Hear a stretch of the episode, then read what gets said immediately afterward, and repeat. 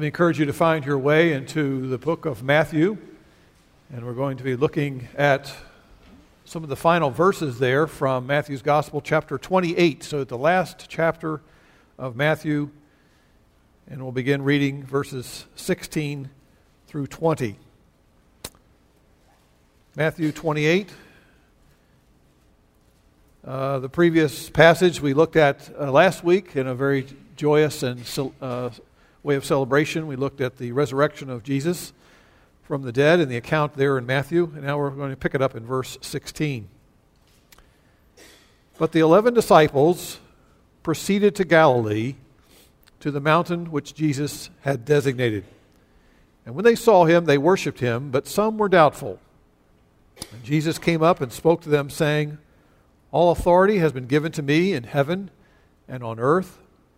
Go therefore and make disciples of all the nations, baptizing them in the name of the Father and the Son and the Holy Spirit, teaching them to observe all that I commanded you. And behold, I am with you always, even to the end of the age.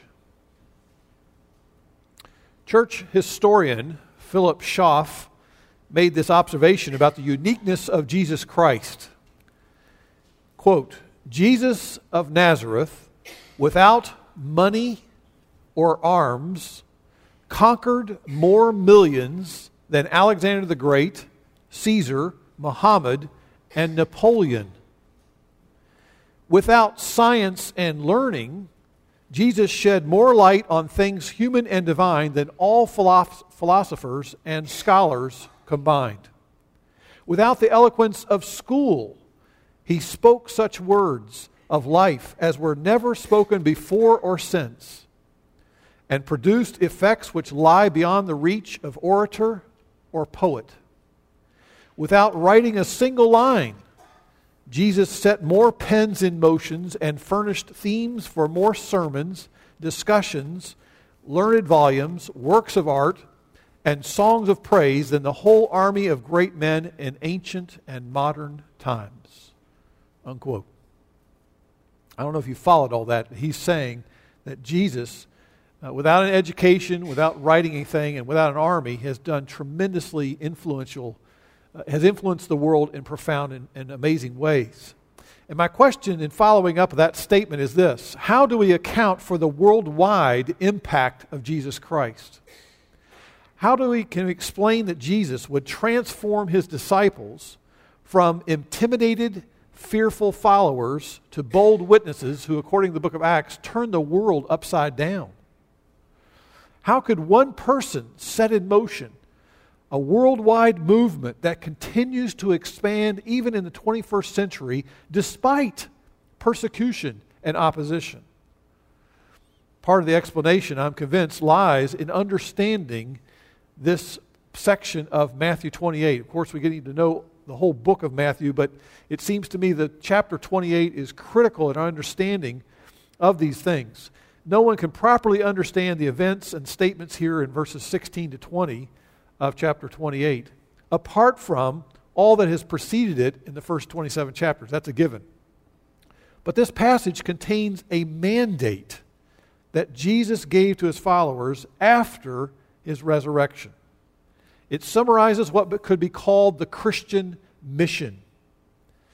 And those who would downplay this passage or would, who would ignore it and somehow just skip it and not deal with it are going to actually disconnect the words that were spoken by the author of these, that is, the risen Jesus Christ, rose victoriously from the grave, and somehow you're going to omit the significant conclusion he brought to this particular gospel.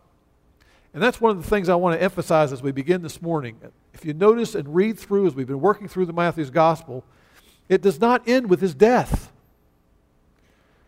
The book of Matthew does not end with Jesus' resurrection, even though that is an amazing enough event, you'd think it would end with just that. It does not end with several accounts of his appearances.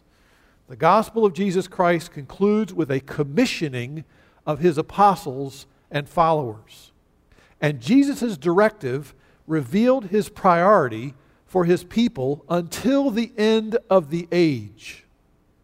And as we examine this critically important passage over several Sundays, and I'm going to sort of slow down the pace here, and we're going to try to unpack these verses because they are very significant and very important to understand its, its uh, practical implication as well as its, its breadth and its depth of uh, significance. I want to consider four aspects of the commission of this all conquering king. And this morning, I'm just going to focus on one. And that is, if you notice, follow along your notes, just have one point there. The main point is Jesus the King commissioned with authority.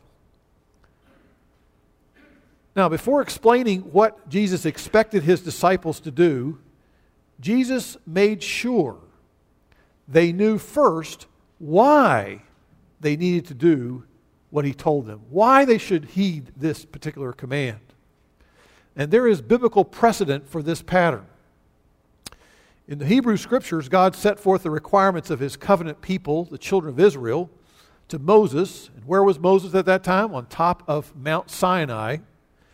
And referred to as the Ten Commandments, if you read them, and not only do they appear in Exodus chapter 20, they also appear in Deuteronomy chapter 5. We find at the beginning, the preamble to the Ten Commandments, we find words that include the reasons why these standards are to be followed. Follow along, listen to me now as I read Exodus chapter 20, beginning in verses 1 through 3. God spoke all these words, saying, I am Yahweh your God, who brought you out of the land of Egypt, out of the house of slavery. Those are very important statements. That would evoke a tremendous sense of amazement at what God had accomplished for his people who had struggled over 400 years in bondage. So he brings them out of the house of slavery. You shall have no other gods before me. And then he begins to list all of the responsibilities and obligations of his people. After reminding the children of Israel that he had delivered them from slavery in Egypt, God set forth these 10 words, the 10 commandments, regulating how they were to relate to him and how they were to relate to each other. Now you say, what does that have to do with this? Well, I think it's significant that at the conclusion of Matthew's gospel, Jesus, who is the prophet greater than Moses, is standing on a Galilean mountain and he is speaking to his people, commissioning them. And he's, before he does that, he gives them an underlying reason as to why they are to carry out his mandate. And so you notice there, verse 18 All authority has been given to me in heaven and on earth. He starts by explaining he has a proven authority. Letter A, a proven authority.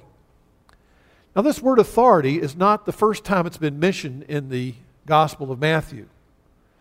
Matter of fact, Jesus taught as one who had authority. We read in the end of chapter 7 of Matthew's Gospel. We also read in chapter 9 that Jesus claimed to have authority to forgive sins, which clearly was a claim to be God. Only God could forgive sin. then in chapter 8, we realize that Jesus demonstrated an authority in terms of his miracles it showed he had an authority over the forces of nature. Remember, he stilled the waters just by his words. He stilled the waters and calmed the, the uh, winds. He actually had authority over evil spirits in chapter 8, over disease, and even over death. Jesus proved in countless ways that he was not merely a person who claimed to have authority, he demonstrated a unique and unmatched and wide ranging authority. If you've been following us through the book of Matthew, you've got to give me that point. That's clearly something that Matthew has emphasized throughout this gospel. But it not only was a proven authority, but secondly, Jesus drew attention to one more reason why his followers are expected to carry out his commission. And this is the emphasis he places here in this text. His authority is preeminent. His authority is preeminent. What do we mean by that? Well, he goes on to say that he has all authority in heaven and on earth. Now, that's quite a statement.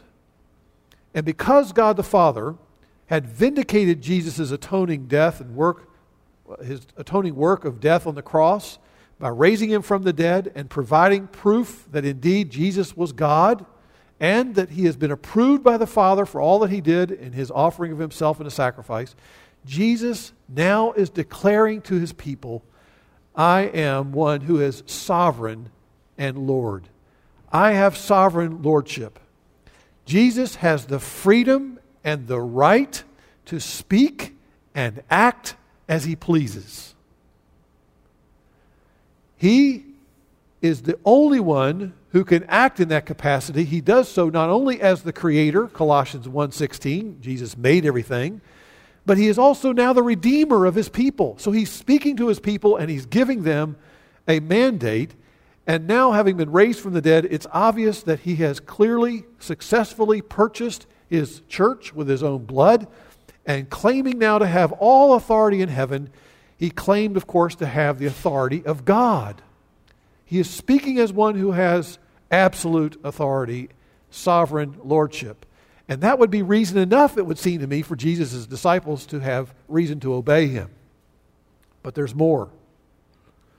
Jesus' claim to have all authority in heaven also includes his authority over the spiritual forces of wickedness. If you look in Ephesians 6, you'll find mentioned there in a context of spiritual warfare that there are rulers, there are powers, there are world forces of darkness that operate in the larger created order. And a vast army of demonic spirits have worked tirelessly to oppose the kingdom of light ever since Satan rebelled and left, led them in a mutiny against God's righteous rule. But the one who is commanding his followers to make disciples is the one who has triumphed over the forces of evil. And Jesus is saying the days of these enemies are numbered. And Jesus spoke of the one as one who was raised from the dead, Ephesians chapter 1. He is raised from the dead, is now seated at the right hand of the Father in the heavenly realms, far above all rule and authority, power and dominion, and every title that can be given, not only in the present age, but the one to come. There's nobody greater, even in the spiritual realm, among all of the demonic spirits that exist in this world, there is none greater than Jesus. In other words, no one will ever overthrow him. His rule and his reign will prevail.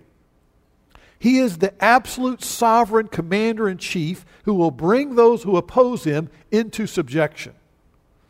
And Jesus is authorized, therefore, to commission his disciples, his followers, to do anything he chooses, and he will enable his disciples to accomplish what he desires for them to do and to be successful in doing that. Why? Because he is the sovereign Lord over all. Now, it's important we understand that as we look at this first part of his authority, it is indeed a preeminent authority. He has all authority in heaven. That's quite a statement. It's quite a statement.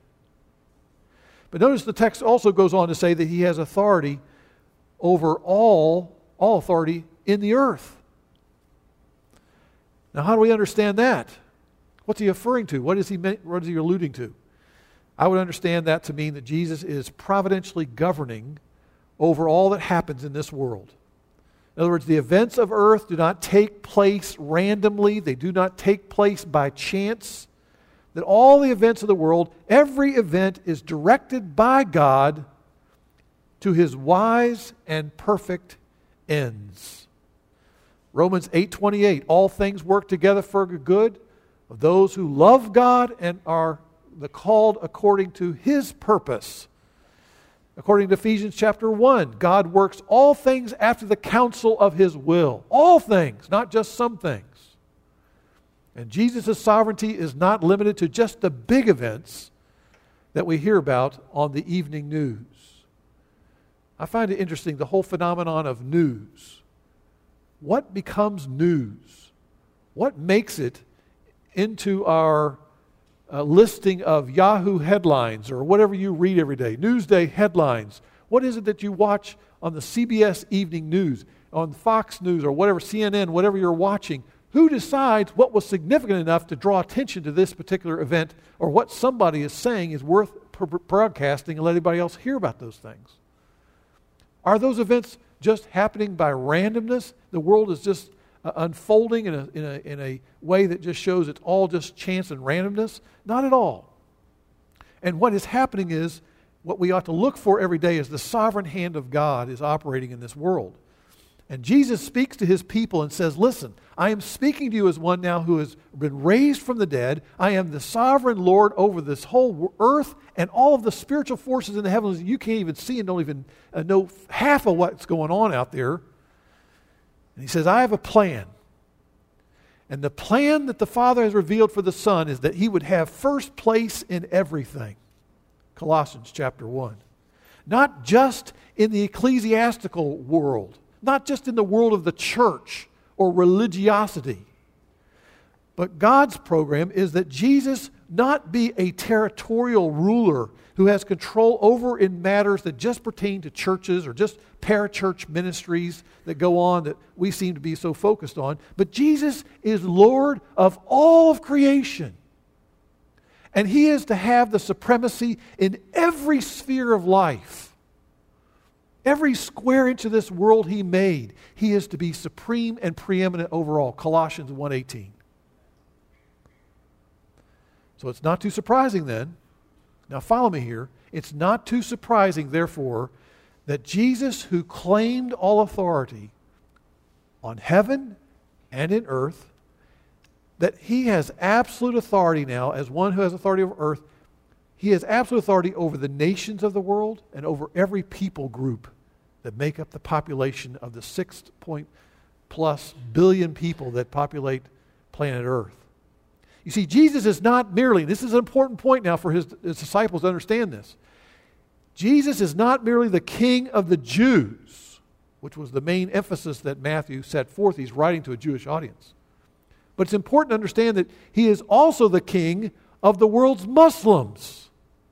He is also the king of the world's Hindus. He is also the king of the world's Buddhists or Sikhs or animists, people who worship spirits who reside in trees or streams or the sun or whatever. He is also the God and king over the atheists of the world.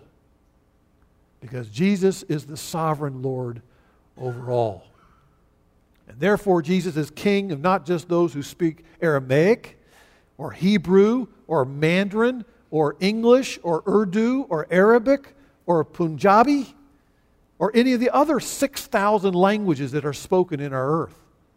Jesus' authority extends far beyond the boundaries of Israel, and that was an incredibly important point that the folks who were there on that occasion, those 11 men who were there, they needed to see the breadth of what God has on his heart to do through Jesus, the sovereign Lord of all.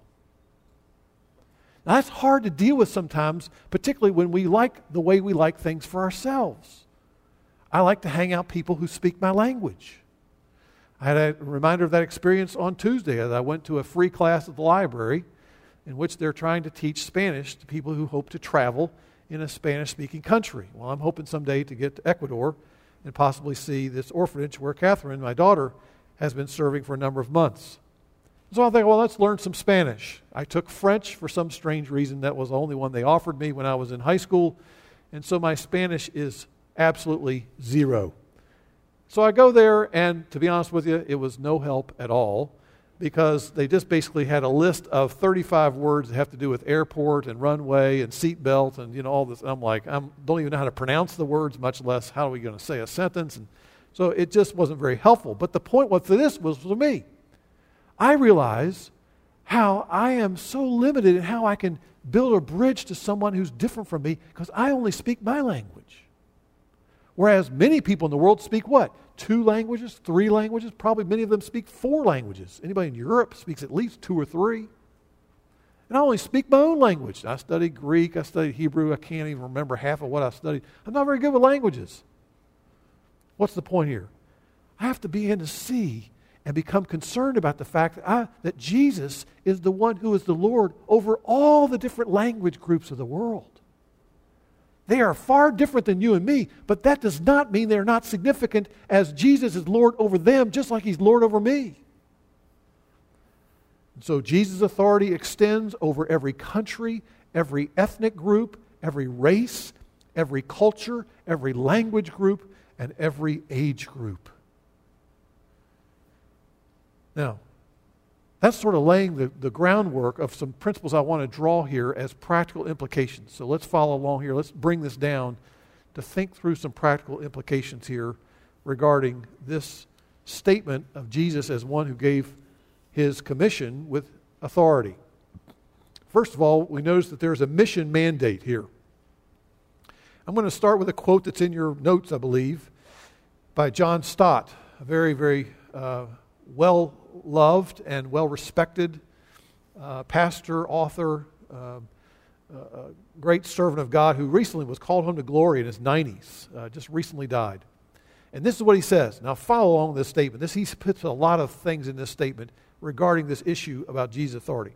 If the authority of Jesus were circumscribed on earth, if he were but one of many religious teachers, one of many Jewish prophets, one of many divine incarnations, we would have no mandate to present Jesus to the nations as Lord and Savior of the world.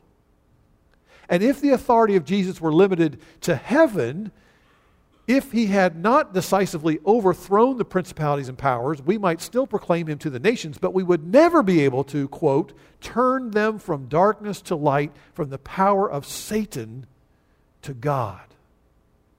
Acts 26, verse 18. Only because all authority on earth belongs to Christ dare we go to all nations. And only because all authority in heaven, as well as his, have we any hope of success. Unquote. Wow, what a great statement that is. What he's saying is that because Jesus has authority in the heavens, there's hope that we'll succeed over very insurmountable odds of the spiritual forces that are working against the kingdom of light. And also, he's saying that we have no business going telling anybody about Jesus unless Jesus truly is the one who has all authority in this earth. And because Jesus is king over all, we are to make his kingship known among all the people he has made. We cannot ignore the mandate he gave. And that's one of the reasons we're slowing down as we look at this text. It's not optional. He doesn't come to those 11 and say, Listen, I've got a suggestion for you. See if you can work this into your schedule somehow and consider taking on something like this. He doesn't present it that way at all. He speaks as one who has authority and he commands them. It's not merely a suggestion, it's not something that is optional. Jesus not only has the authority to command us to be his witnesses, he also, of course, has the power to enable us to follow through and have some measure of success in carrying out his command. Why? Because he has absolute authority. There's encouragement as well as there is a sense of challenge based on his authority. Now, before we get into just looking at this only as you gotta, you gotta, you gotta, with a wagging of a finger, I think it's important just to back up just for a second, and I want to blend together number two and number three in your notes to combine together the thoughts of humble worship and complete surrender.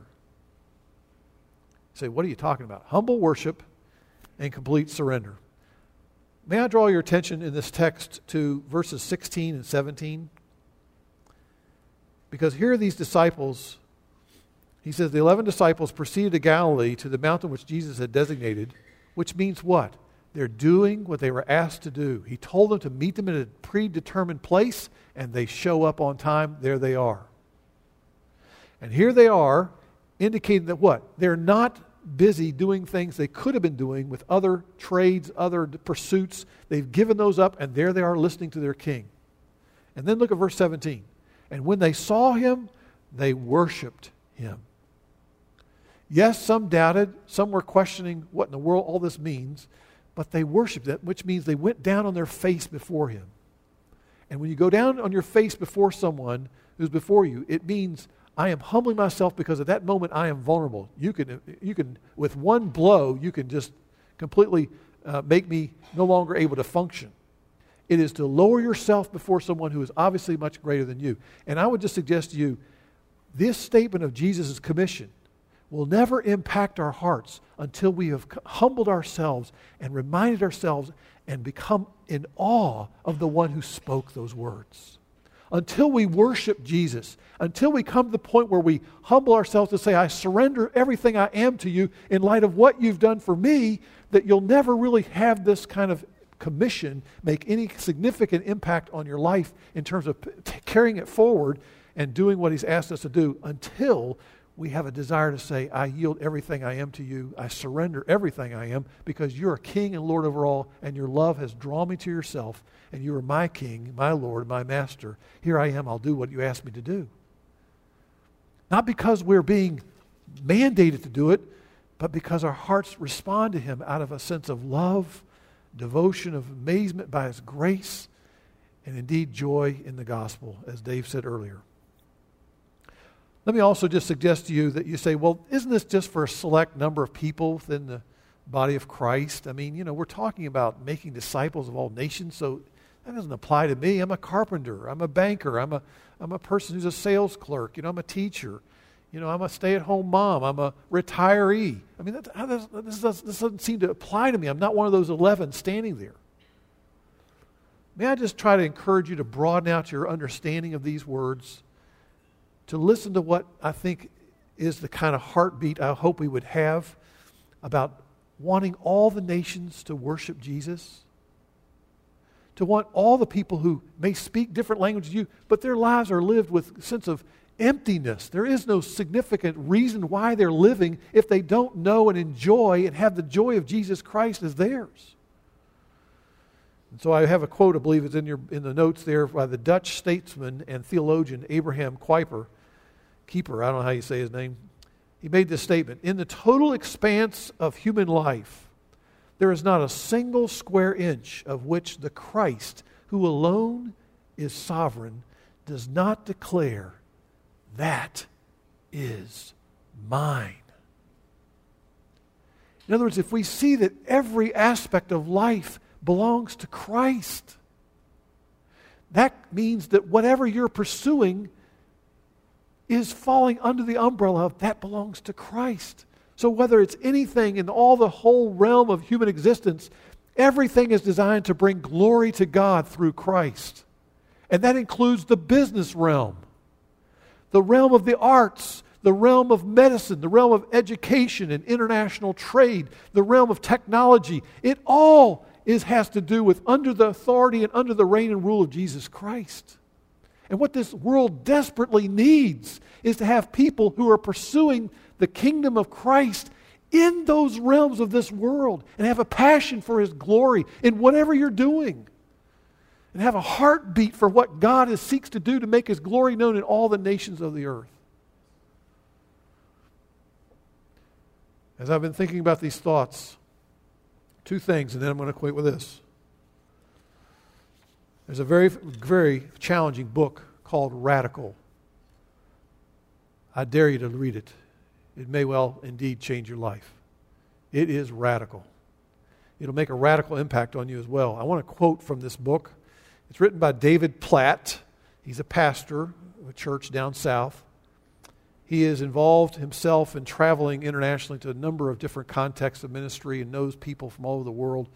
And he has really been changed and transformed by interacting with world Christians whose devotion to Christ is so amazing to him. He comes home and shares what's going on, and his church has become changed in such a radical way. Listen to some of the things that he says here about the idea of worship and surrender. If you were to ask the average Christian sitting in a worship service on Sunday morning to summarize the message of Christianity, you would most likely hear something along the lines of, quote, the message of Christianity is that God loves me, unquote. Or someone else might say, quote, the message of Christianity is that God loves me enough to send his son Jesus to die for me, period, unquote. As wonderful as this sentiment sounds, he says, is it biblical? Isn't it incomplete based on what we've seen in the Bible that God loves me, quote unquote, is not the essence of biblical Christianity? Because if God loves me is the message of Christianity, then what is the object of Christianity? God loves me. Me. I'm reading now. Christianity's object is me. Therefore, when I look for a church, I look for the music that best fits me and the programs that best cater to me and my family. And when I make plans for my life and career, it's about what works for me and my family. When I consider the house I'll live in, the car I drive, the clothes I wear, and the way I live, I will choose according to what is best for me. This is the version of Christianity that largely prevails in our culture. This is not biblical Christianity, according to David Platt.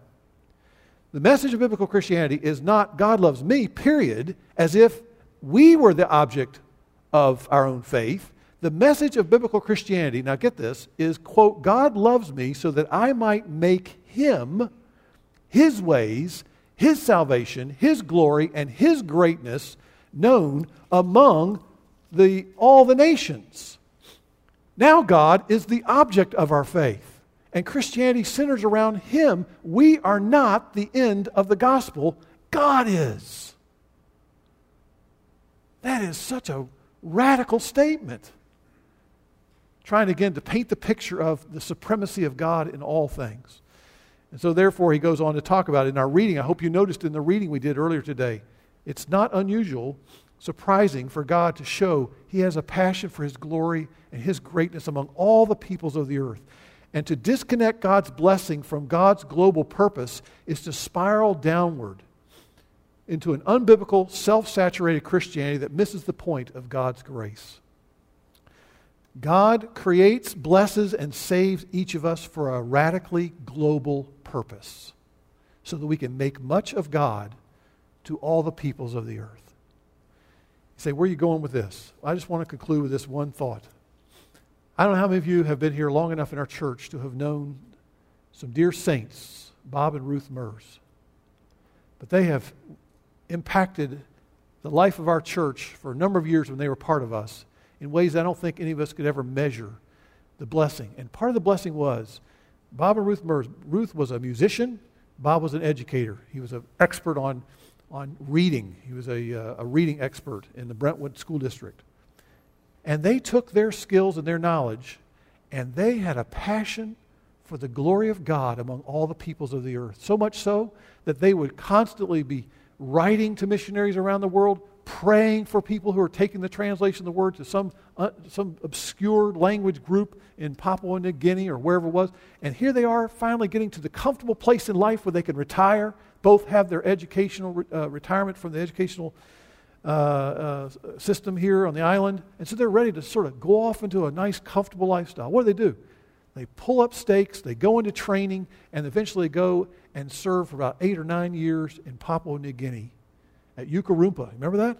At the base where SIL, Summer, Summer Institute of Linguistics, where they have their base of translation and support for people who are doing translation work in Papua New Guinea. And I was just looking through some of the letters that they had sent me from their correspondence from there. And here they talk about, with great enthusiasm, great excitement, pray for us. We're going to the dedication of a New Testament, so the such and such tribe. Remember, they used to come back and show us those videos and say, look, look at this. This is what was going on. This was what the. And they were so excited about what? Not themselves, not their own pursuits. They were excited about what God is doing for the glory of His name among all the people of the earth. And Ruth taught music, and Bob taught ling, uh, literacy training. And they said, Here we are, we're involved in a bigger thing than ourselves. And it affected many people in our church in ways that we'll never be able to measure. As they began to become more widely concerned with the great passion for God, for His glory among all nations. What do I say this for? All I can say is, I don't think any of us can push someone to obey the commission that God gave us. We have to be drawn by the one who gives the command being awed by his authority, but being even more awed by the willingness he is to use people like us who receive grace to then spread that grace to others who need to know him. Let's pray.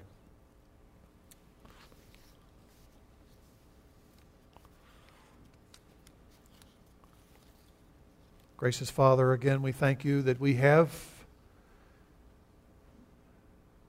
if we know Christ, and if we've come to Him in faith, simple childlike faith, and we've come repenting of our sin, we thank you, Father, that we have been richly blessed in Christ. Oh, what grace we've received. Oh, what love has been shed abroad upon us. But Lord, we must come and admit that many of us are tempted often to end the process there and just continually focus on what that means for me and for myself and for I. And Lord, I pray that you would help us, those of us who are here today, to be reminded of the risen Christ, the one who has all authority in heaven and on earth, that he's calling us to join him in sharing the grace that we've received, sharing the love that we've received, sharing the mercy that has now been extended to us, to spread it further and further to many people in this world who do not know you. And Lord, we know that even in the, uh, in the island right here, there are so many people who are from all over different parts of ethnic cultures and language groups, right here in our backyard. Give us a passion for them, Lord. Give us a burden for them. Give us a willingness to to slow down and enter into a conversation, get to know them, build a bridge into their lives, lives and hearts. And other people, Lord, who are different from us, people whose lives are broken. Among the billions of people around the world, Lord, help us to look beyond just our own comforts, our own pursuits. Help us, Lord, to have a passion for, you, the, for your glory and for your name and for your salvation to the ends of the earth. And we pray that even in our own church, Lord, you give us a greater sense of of desire to pray for those who are ministering and who are taking your word, and even for us as we seek to sow your word in the lives of people who don't know you. Lord, help us to have a desire to heed your call, to humble ourselves under the, under the voice of the sovereign Lord who says, Go and make disciples. Lord, we need your help. Thank you that we have confidence to see that whatever good progress happens, it's because of your greatness and your supremacy in all things. We ask these things in Christ's name. Amen.